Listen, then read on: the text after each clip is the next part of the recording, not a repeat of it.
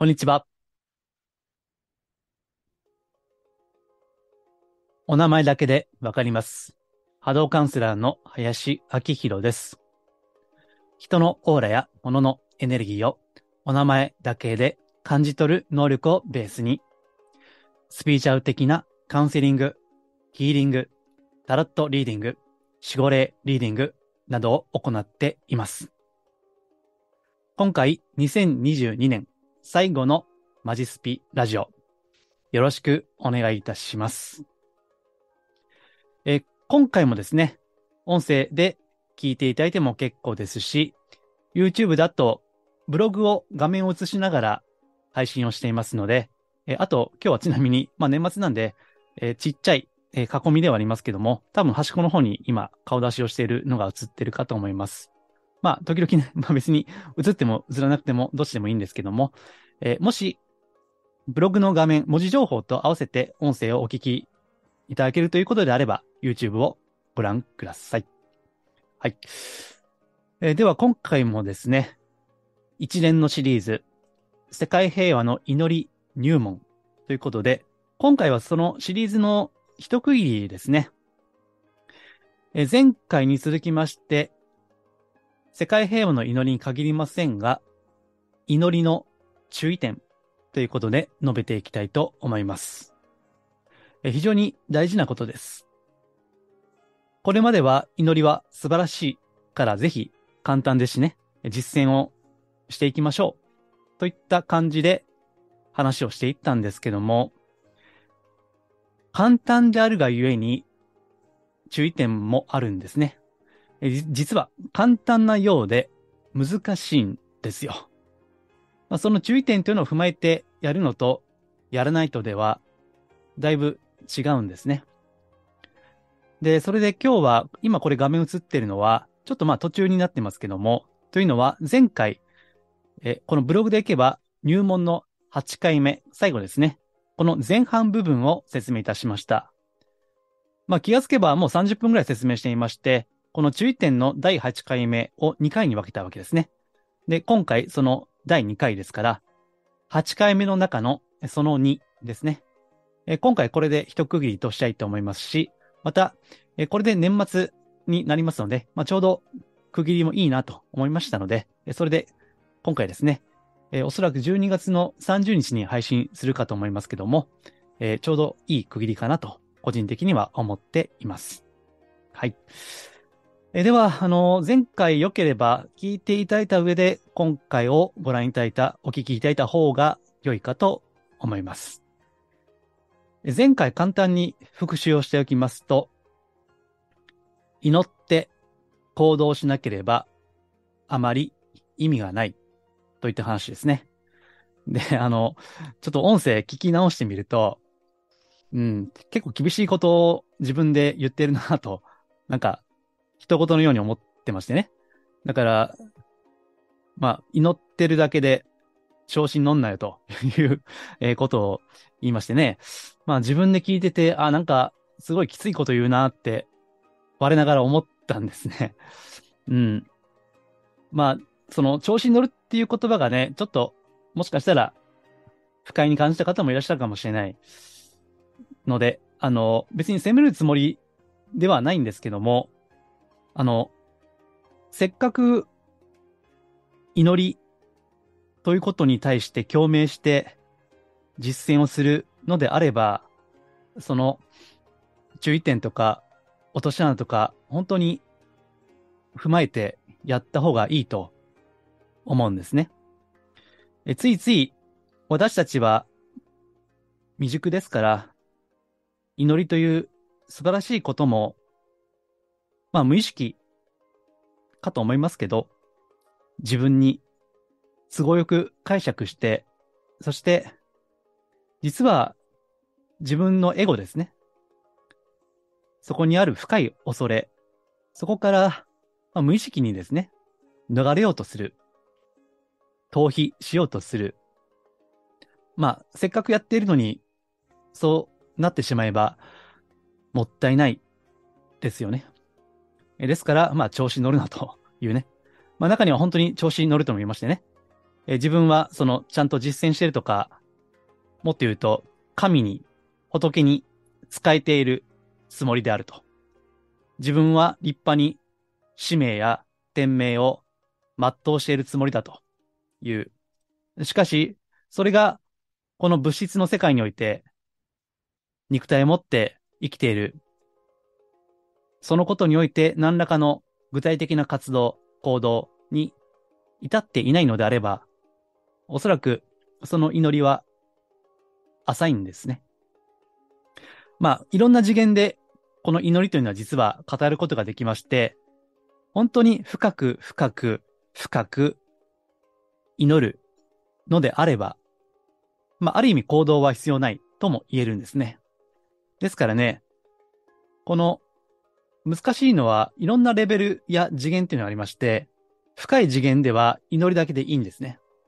ところが、いろんなその教えというのは、いろんなレベルの見解が、まあ、ごったにになっているんですよ。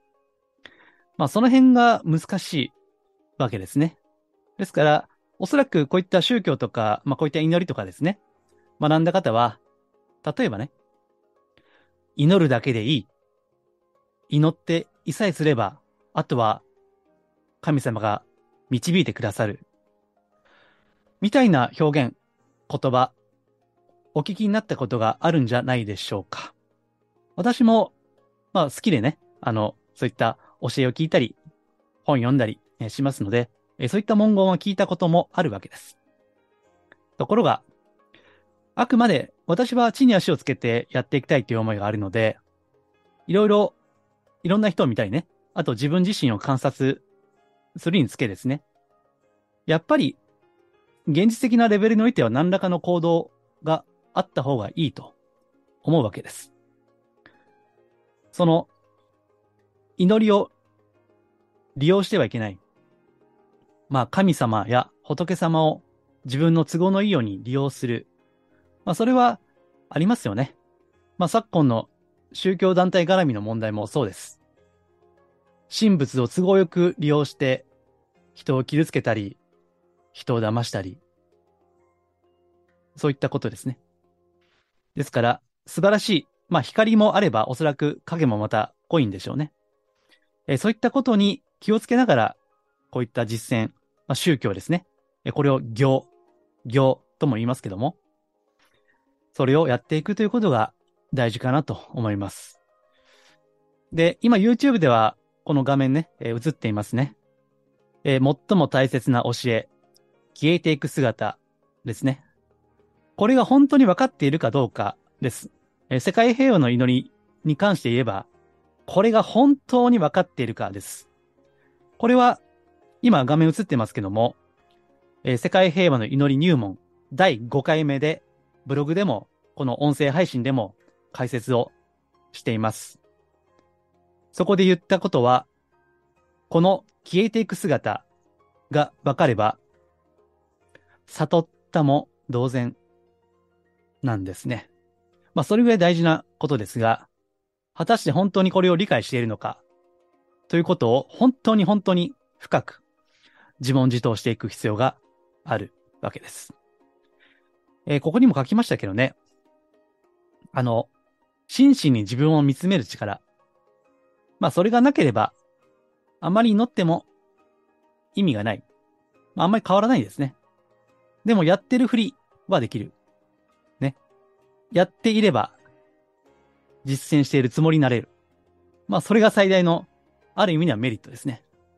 しかし、残念ながら、おそらくそれでは、現実は好転していかない。ですね。何のために祈るのか。さあ、何のために祈ってるんでしょうかもちろん、現実を好転するためですよね。自分の可能性を開くためですよね。その手段として祈りがあるのであって、それが目的化された瞬間、迷いに入るんですね。手段を目的化しないということ。ただ、マンネリでずっとやってるとね、知らず知らずのうちにそうなってしまうまあ、それが非常に戒めるべきことですね。祈っても現実が変わらないんです。ってね。まあ、前も言いましたね。そういった相談もありましたけども。おそらく、真剣さがいつの間にかかけてしまっわけです。まあ、こういったことはなかなか自分で自分のことを見るっていうのは難しいわけです。えですから、まあ私も仕事としてえカウンセリングとかね、まあ個人セッションというのをやってますけども、まあ過去こういった宗教の教え、これがわからないと言って、お越しになった、まあ個人指導をお,、願いされたこともあります。で、本当はそういった細やかにですね、ただ祈ればいいということじゃなくて、こういったことに注意をしましょう。あなたのその状況であれば、こういったことを気をつけてやった方がいいですよということがあれば、まあいいのかもしれないけども、ですから私も師匠がおられます。えー、ちゃんとね、あの、細やかにご指導してくださる方がおられる。ですからね、まああんまりこう、迷路に入りきらずに住んでいるのかなと思うんですけども、本当はね、あの、この宗教の世界とか、まあ私も多少経験はあるんですが、まあみんなね、基本的には優しいんですよ。まあ最近では統一教会の問題が言われていますけども、まあおそらく現場のね、草の根の方々は皆さんいい人のはずですよ。おそらくね。まあそうやってなんでそういった宗教に入るか、深い迷いや苦しみや悲しみがあって、こういった世界に入っていく。まあそういった方でね、あんまりこう、我の強い人はそんないないんだろうなと。皆さん優しいんですよ。だから、まあ前回ね、あの、本当は自問自答、これもすべきなんでしょうけど、調子に乗んなよという表現をしました。まあこれはね、まあ自分で聞き直すんで、まあ気になるんですよね。ちょっと、うん、強く言い過ぎたかな。なんかもうちょっと柔らかい表現をしてもよかったのかなってね、あの、自分自身もどうなんだろうっていうのはあるんですが、まあ、なかなか厳しいことを言う場面っていうのが少ないような気がするんですね。まあ、スピーチャル業界もそうですよ。あなたは、あなたらしくいればいいんだとかね。そのままの自分でいいんだとか。まあ、これは一種悲しみや苦しみの中にある人にとっては、ある種、救いの言葉であったり、心が軽くなる言葉の場合もあるんですけども、ケースバイケースですよね。まだまだ自分を磨き、高め上げていくプロセスにおいて、そのまんまでいい。あなたがあなたらしくいればいい。というのは、場面によっては、まやかしですよ。それはね。まあ、業界はそういった言葉が比較的多いかなというふうに感じるんですけども。まあ、ですから、まあ、このタイトル、マジスピ、真のスピーチャルですね。えそのテーマにおいては、時々はやっぱり自分自身も含めて厳しくやっていく必要があるんじゃないかなというふうに思っています。で、そこで第2回目ですね。今日は8回目の第2回目。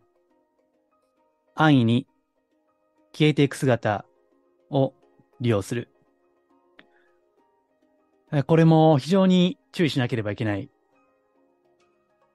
消えていく姿、これはさっきも言いましたけども、この入門の第5回目の音声でもブログでも結構です。ぜひご覧いただきたいんですけども、まあ、ここでも簡単に繰り返しておきましょう。世界平和の祈りの根幹となる考え方。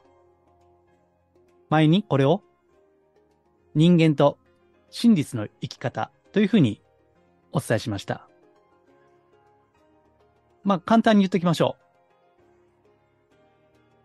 この世におけるすべての苦しみや悲しみというのは、人間の過去世、まあ前世というやつですね。過去世、前世から今、この瞬間においての誤てる想念。つまり、ネガティブな思いですね。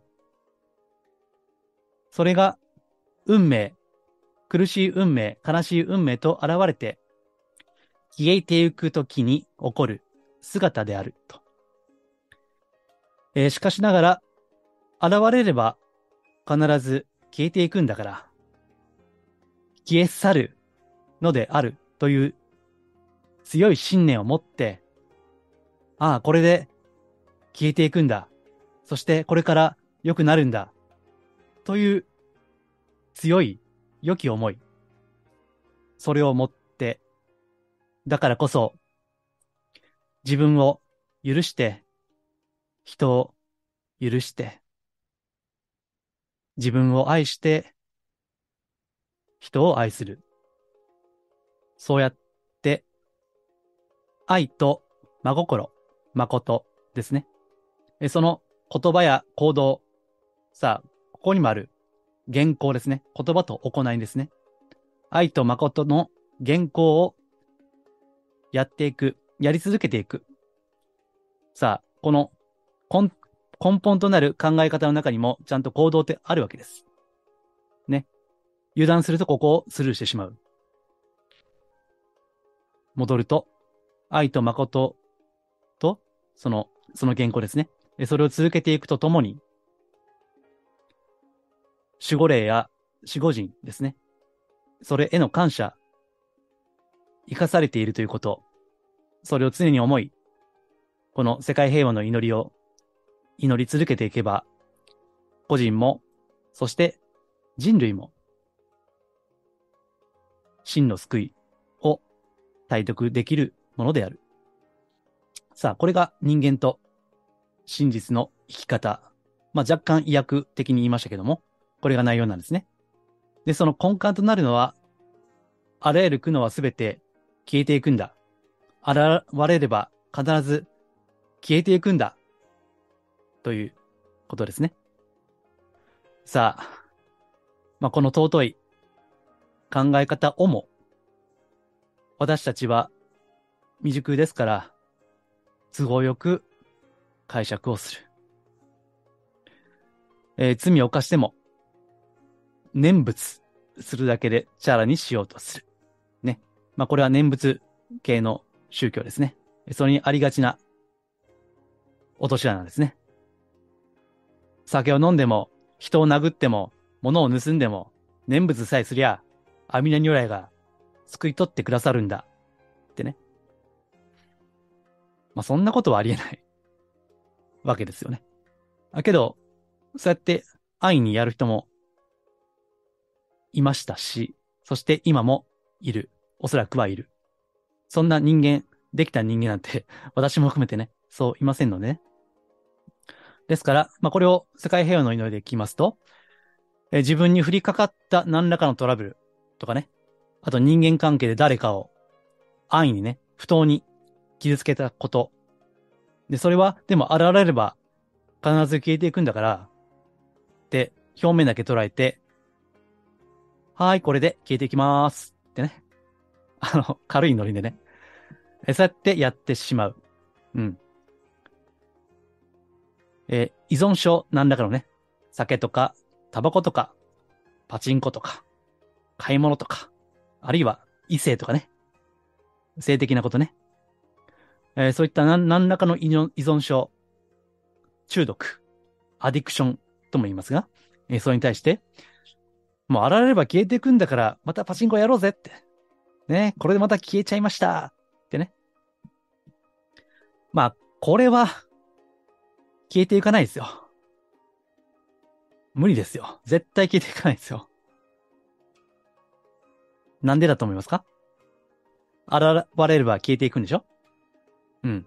だから、ね、今日もパチンコをやりたくなってね。パチンコやりました。現れれば消えていくじゃないか。ってね。まあ、もう、薄い、表面的に解釈すれば、そうなる。けど、消えていかないんです。そんなんね。まあ別に、常識的に考えたら、わかりますわね。私の家系は、実は、前どっかで言いましたかね。ちょっと覚えてませんけど、アル中、アルコール中毒の多い家系なんですね。まあ私は幸いもう酒は飲めなくなって、今はほとんど飲みませんけども、実は家系としては酒は中毒性がある、そういった血筋なんですね。で、それで寿命を縮めた親戚も見ています。やめられないんですよ。いや、ほんとね。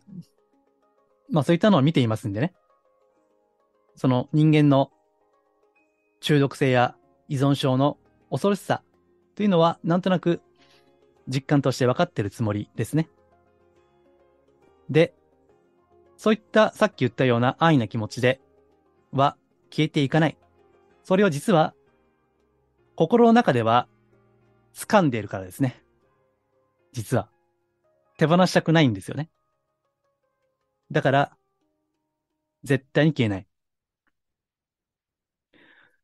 あの、消えていく姿っていうのは、現れれば必ず消えていくわけですけども、現れた時っていうのは、痛いんですよね。非常に苦しいんですよ。ですから、そこには何らかの苦しさ、そこと対峙する、そこと向き合う、そういった時間が必要なんですね。で、ね、私もそうですけど、私も、これもどっかで言ったかもしれませんが、過去に過食症ですね。まあ今のこの、まあ非常に痩せてますかね、今はね。ちょっと断食も断食まがいなこともしますし、まあこれ言ってもなかなか信じていただけないんですが、え、私も過食症、まあ依存症ですね。まあ二十歳ぐらいの頃ですけど、陥ったことがあります。まあその時になかなか消えていく姿ってできないんですよ。当時はまだ消えていく姿、この世界平和の祈り知りませんでしたけども、分かっちゃいるけど、やめられない。ですね。祈って簡単にそれが解消するんであれば、そんな楽なことはない。もっともっと、この世界人類は、たちまち平和になっているでしょうね。しかし、人間のエゴというのは、やっぱり深いんですよ。その、このさっき言った人間と真実の言い方の冒頭ですね。まあ、さっきちょっと言わなかったですけども、大事なことなんでちょっとまた言いますね。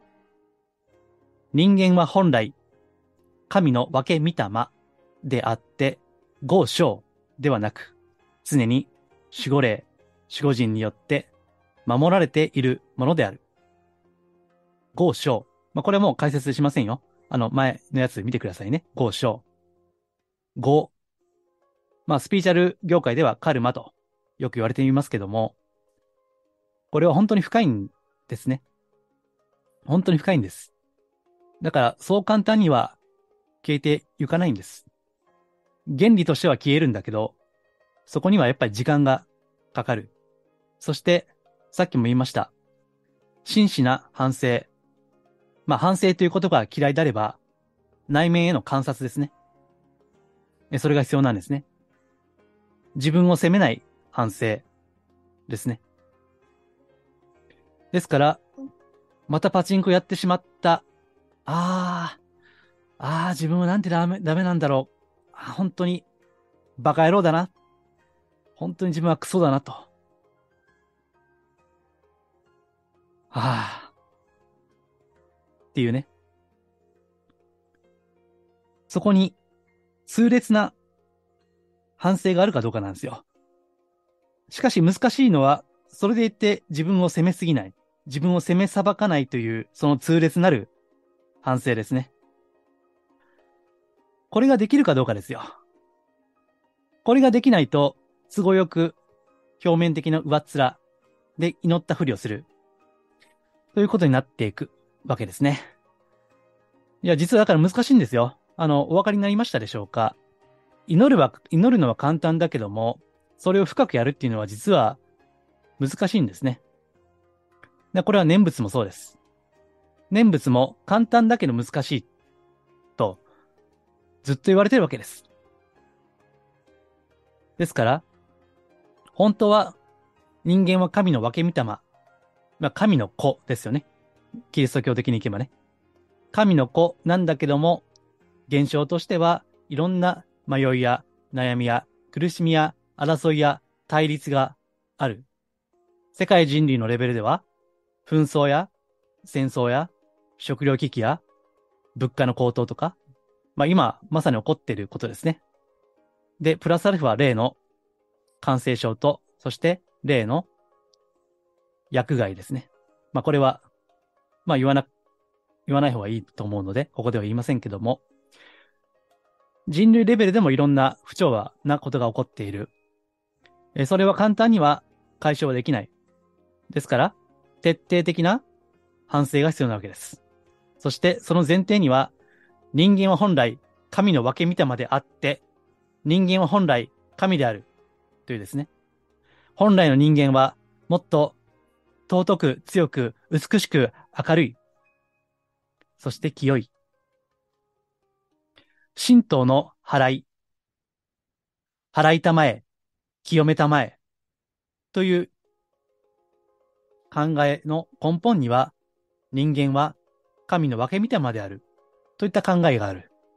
だから、まあこの年末年始、特に年始、ね、神社に初詣行かれる方も多いかと思いますが、その本殿にある鏡、まあこれもね、よくやりますけども、えーそこに映し出されているものは、自分自身の姿、それこそが神様なんだと。我は神なり、我は神なり。そういった徹底的な性善説ですね。それがなければ、消えていく姿は徹底できないんですね。ところが、ね、自分は神だ。自分は本来はもっと尊く、強く、美しく、明るく、清らかである。さあ、そこまで思いっていますか？え最近ブログでも書いていますけども、そこまで自己肯定感というのは究極的に高いでしょうか？なかなかそういった人はいないと思うんですね。ですから、祈りというのはやっぱり難しい。でも、一歩一歩高めていく、自分の心を高めていくにはやっぱり祈りなんですね。そこには、繰り返し言いますけども、人間は本来素晴らしい。人類は本来素晴らしい。それに裏打ちされた消えていく姿。人間は本来素晴らしいけれど、現象的にはいろんな厄介事が起こる。けど、それは本当の姿ではない。本当の自分はこうではない。だから、また酒を飲んでしまった。またタバコを捨てしまった。また買い物中毒になってしまった。また食べ過ぎてしまった。その時に自分を責めることなく、さっきの人間と真実の生き方の中にあるように、自分を許し、自分を許し、そして、でもこれは消えていくんだ。自分を責めさばかないで、甘やかすという意味ではない。許し。さあ、まあこう言っていくと、許しというのも本当に難しいなと、なんか喋っていて思いますね。本当に許すってどういうことだろうそれは甘やかすということではない。安易さに流されるということでもない。本当に自分を許すっていうのは、おそらくは、そういった自分をへの厳しさもあるんだろうと思うんですよ。けど、本来この、いけてない姿は自分ではないというね。だからこそ、この祈りというのは、そして人間は本来神の分け御霊であって、豪小、カルマに翻弄される存在ではなく、常に守護霊、守護神によって、目に見えない存在によって、助けていただいているんだ。ということは、もう何度も何度も何度も祈って自分自身の魂にまで浸透させるような、そういった祈りですね。息を吸うように祈る。ということが必要なんですね。ですから、まあこう言っていくと前にも言いました。何回ぐらい祈れば、どんどん引き寄せられるようになるんですか？というご質問をね、過去いただいたことがありますけども、まあここまで言えばもうわかりますね。ずっとやるんですよ。1000回、1万回、100万回？何回かわからんけども、どうやったら、どこまで何回やったら、運気上がるんですか？運勢良くなるんですか？何回とかではないんですね。もう、何度もやる。回数なんか知らんわっていう、まあ話ですね。うん、ですからね、まあ、舐めたらあかんわけですよ。祈りをね。うん。まあ、前回調子のなって言いましたけども、本当に舐めたらあかんのです。祈りはあくまで手段です。祈りを根底にして生きていく。では、その祈りを通じて、あなた自身はどのような天命を実現したいのか、あるいは実現すべきなのか、ですね。祈って自分の人生の可能性を開いて、その先にあるものは何なのか、ということですね。できればそれを持った方がいいと思います。それはね。ただ祈るだけでもいいっちゃいいんですけどね。例えば今気に沿わない仕事をしてるとか、なんかこの家族、ね、このパートナー間違ったかなと。え、この人、この人との縁が果たして天命なんだろうかいや、多分違うなと。そんな中でね、そういった生活を送っていくのは、まあ、辛いこともあると思うんですよ。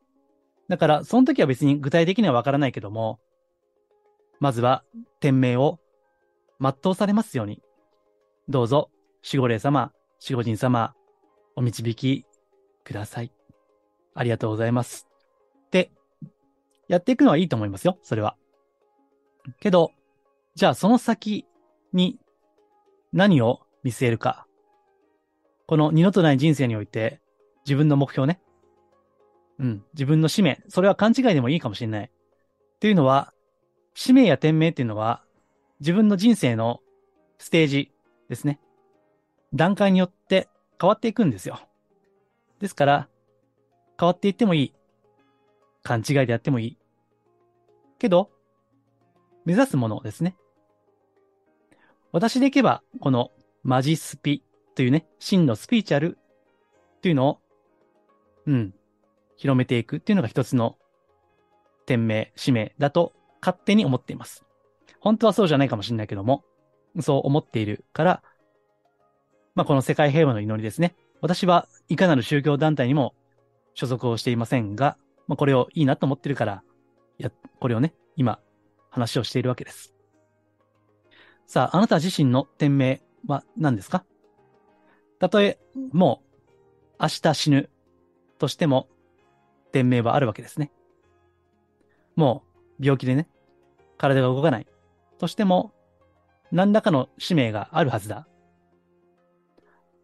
例えばそれは、看病している他のご家族の方々に対して、ありがとう。本当にありがとう。っていうことかもしれないし。まあ過去、まあこういった仕事をしていますからね。その、まあ、お見取りと言いますか、まあ死の直前に立ち会うことが何回かあったんですけどね。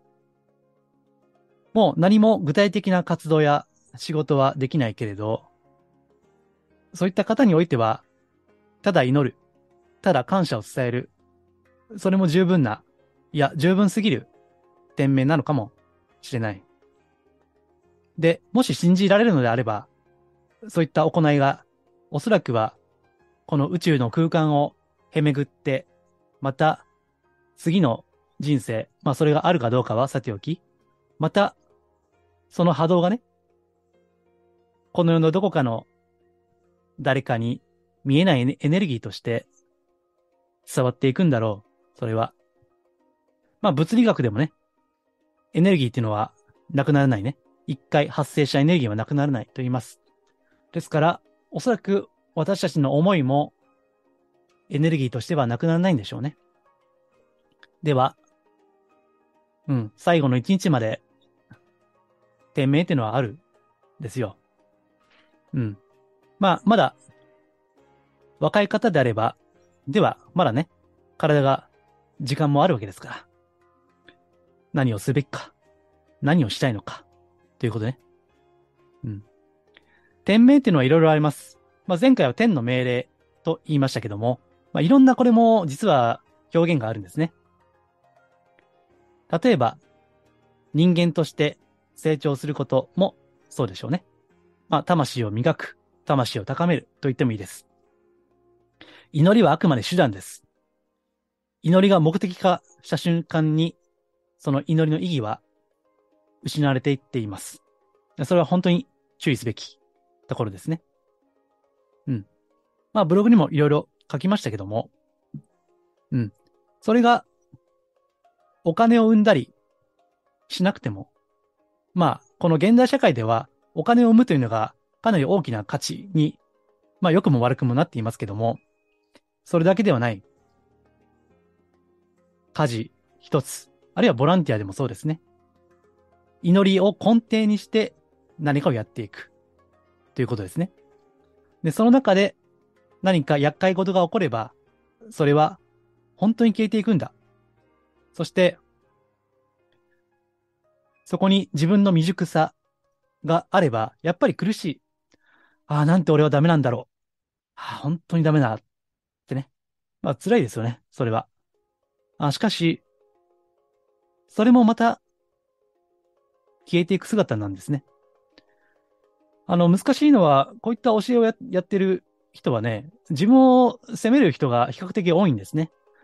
あ、自分はこんなに実践しようと思って、大切なことを教えていただいてやっているのに、あ、なんてできないんだろう。あ、本当に自分はだ、ダメだなと。バカ野郎だなって。自分を責める。まあそういったことはあるんですね。ところが、だからこそ人間本来、神の分け見たまであって、というですね。そこを踏まえていく、ということなんです。本来の自分、神としての自分、そして現象としての未熟な肉体的な自分、それを分けることが、まあ、これもね、ブログで過去書いたことがあります。この一年のシリーズの中にも書いてるはずです。まあ、そういったことを本当にね、踏まえていくとすれば、この祈りの世界っていうのは、深いんですよね。簡単に祈ればなんなんとかなるわけでもない。けど、祈ってなんとかなることもある。それぐらい深いものなんですね。ですから、一生やり続ける。そして祈れば祈るほどに、その深い意義が感じられてきて、よりありがたい気にもなってくると思いますね。うん。まあ私もね、今こうやって話していますけど、まあ私自身も未だに学んでいますからね。えー、この YouTube だと、このね、創始者のゴイ先生の肉声って、まあ結構ノイズ入って聞き取りにくいやつもあるんですが、まあしょうがないですよね。昭和の時代のお話ですから。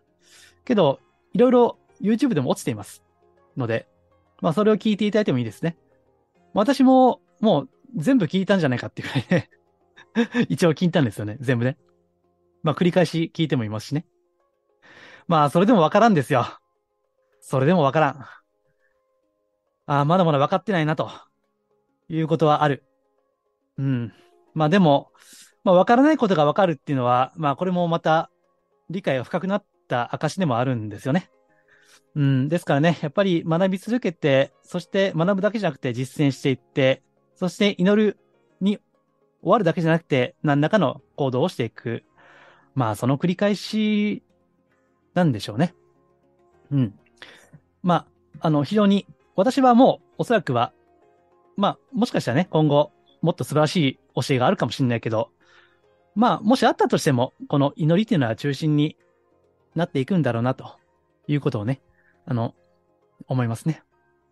まあちょうどこの写真に写っているように、このね、初詣行けば、まあ神に祈るわけですけど、これは一種の誓いなんですよね。祈りというのは誓いなんですよ。一種のね。先生と言ってもいい。来年はいや、2023年になったら、今年1年は私はこう生きたい。こう生きていきます。ですから、どうぞ、ご加護を、お導きを、お願いします。って祈る。まあちょっと今日も多分結構しゃ喋ってるんで、まとめに入っていきますけども、2023年は、まあ結構ね、厳しい一年、ある意味では今年以上に厳しい一年になるかもしれませんよね。いや、すでにその兆しを感じているわけですから、経済的にもね、政治的にも、社会的にも、うん、まあ厳しくなっていくんじゃないかなって、まあ今、おそらく、いろんな YouTube でスピーチャル系だと、2023年の予言みたいなね、こうなるみたいな。まあそういったのたくさんあると思います。まあいずれにしても、おそらくは厳しい一年にならざるを得ないんじゃないかと思いますけども、まあだからこそ原点、心の原点、魂の原点とは何かということですね。特にこういったスピーチャルですね。ご興味がある方であれば、本当にこう、自分自身のスピリットですね。スピリットの中心ですね。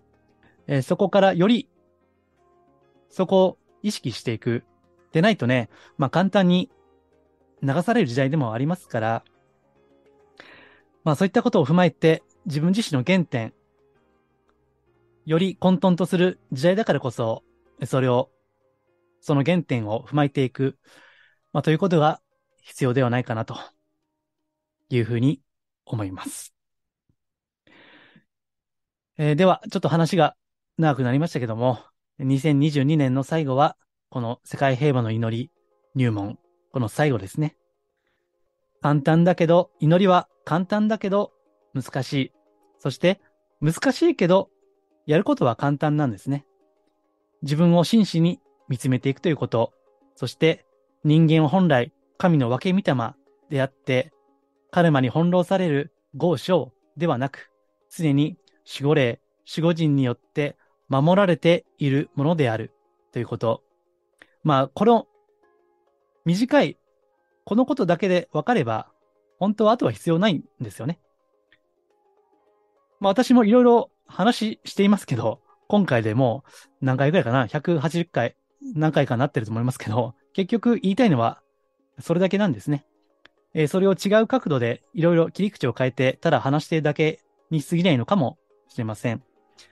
まあ来年もまあ、ゆるいペースではありますけども、こういった本当の真のスピーチャル、マジスピですね。お花畑ではない、単なるエンターテイメントでもない、真剣に、真摯に生きていけるような、そういったスピーチャル的な話をしていきたいと思っていますので、また2023年も引き続きよろしくお願いいたします。えなおですね、まあ、これもいつも言ってますが、この世界平和の祈り、まあ、その有料の音源があるんですね。過去のセミナーの音源ですが、より深く学びたい方はですね、えー、このホームページですね、トップページもここに、えー、ありますし、また概要欄にも載せておきますので、よければご参考にしていただければと思います。えー、そして今日はこの配信は12月30日ですけども、明日31日もメールマガジンを 相変わらず出します。えー、もしご興味ありましたらですね、えー、このホームページだったら下とか、この画面とか、登録のフォームがありますし、また、概要欄にも載せておきますので、よければご登録いただければ幸いです。え、では、2022年は以上です。今年もありがとうございました。来年もよろしくお願いいたします。